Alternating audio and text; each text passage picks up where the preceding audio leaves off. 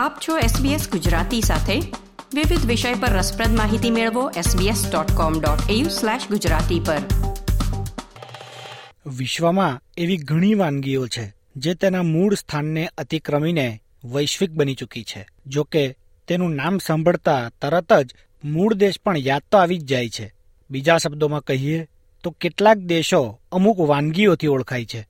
આવી એક વાનગી છે પાસ્તા. મૂળ ઇટાલિયન કુઝિનના અવિભાજ્ય અંગ સમા પાસ્તા આજે દુનિયાના લગભગ દરેક દેશમાં પહોંચી ચૂક્યા છે.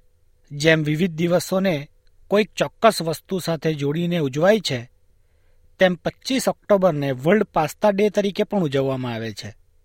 તો આજે જાણીશું ઓથેન્ટિક ઇટાલિયન પદ્ધતિથી બનતા કોલીફ્લાવર પેને પાસ્તાની રેસીપી. જણાવી રહ્યા છે મૂળ ઇટલીના, પણ હાલ મેલબર્નમાં સ્થાયી સિલ્વાના રમેતા. અને સાથે જ એક એવી પાસ્તા રેસીપી, જેમાં પાસ્તા સિવાય બધું જ ગુજરાતી છે.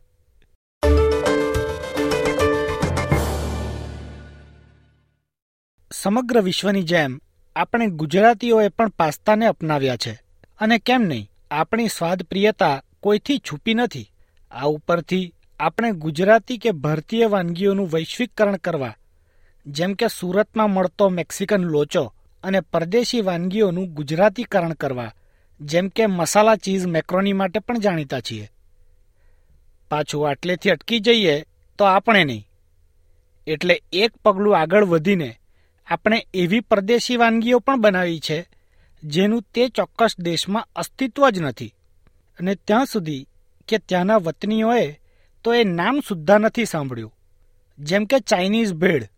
અને ઈંડાની ઓસ્ટ્રેલિયન ફ્રાય. સુરતમાં ઈંડા વેચતી લગભગ દરેક જગ્યાએ વેચાતી ઓસ્ટ્રેલિયન ફ્રાયનું નામ હજુ સુધી કોઈ ઓસ્ટ્રેલિયન મિત્રના મોડે મેં નથી સાંભળ્યું. હા, જ્યારે જ્યારે મેં તેમને કહ્યું, ત્યારે એક અચંબો જરૂર દેખાયો તેમના ચહેરા પર. તો આજે પાસ્તાની બે રેસીપી જાણીશું. એક ઓથેન્ટિક ઇટાલિયન પદ્ધતિની અને બીજી એવી જેમાં પાસ્તાનું ગુજરાતીકરણ થઈ ગયું છે તો પહેલા જાણીશું ઓથેન્ટિક ઇટાલિયન પદ્ધતિથી બનતા કોલીફ્લાવર પાસ્તા વિશે basically just cauliflower and pasta. Penne pasta would be the best. And the other thing you use is uh, garlic, uh, parmesan cheese, and uh, parsley. So what you do is you boil the water. When the water is boiled, you put in your pasta first. You let that cook for about five minutes.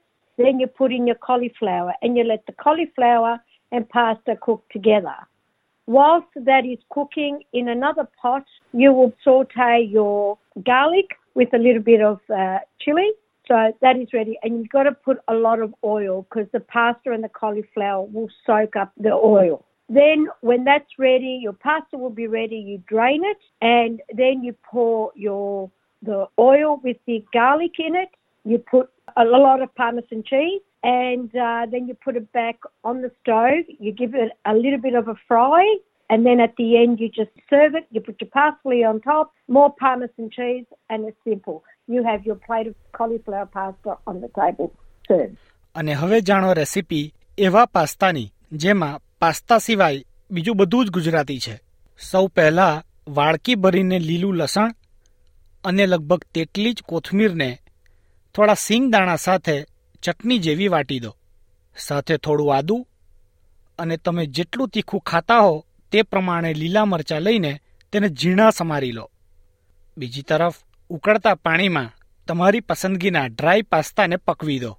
એક fry પેનમાં તેલ ગરમ કરીને તેમાં પહેલા આદુ મરચાંને સારી રીતે સાંતળી લો અને તેમાં ઉમેરો લસણની ચટણી. સ્વાદ અનુસાર મીઠું નાખ્યા બાદ ઉકળેલા પાસ્તા આમાં સારી રીતે મિક્સ કરી દો. ઉપર તાજું ખમણેલું નાળિયેર અને શેકેલી સિંગનો ભૂકો નાખી સારું કરો. તમે તમારી પસંદગીના શાકભાજી પણ આમાં ઉમેરી શકો. તો ખાઓ, ખવડાવો અને જલસા કરો. આ પ્રકારની વધુ માહિતી મેળવવા માંગો છો? અમને સાંભળી શકશો Apple podcast Google podcast Spotify કે જ્યાં પણ તમે તમારા પોડકાસ્ટ મેળવતા હોવ.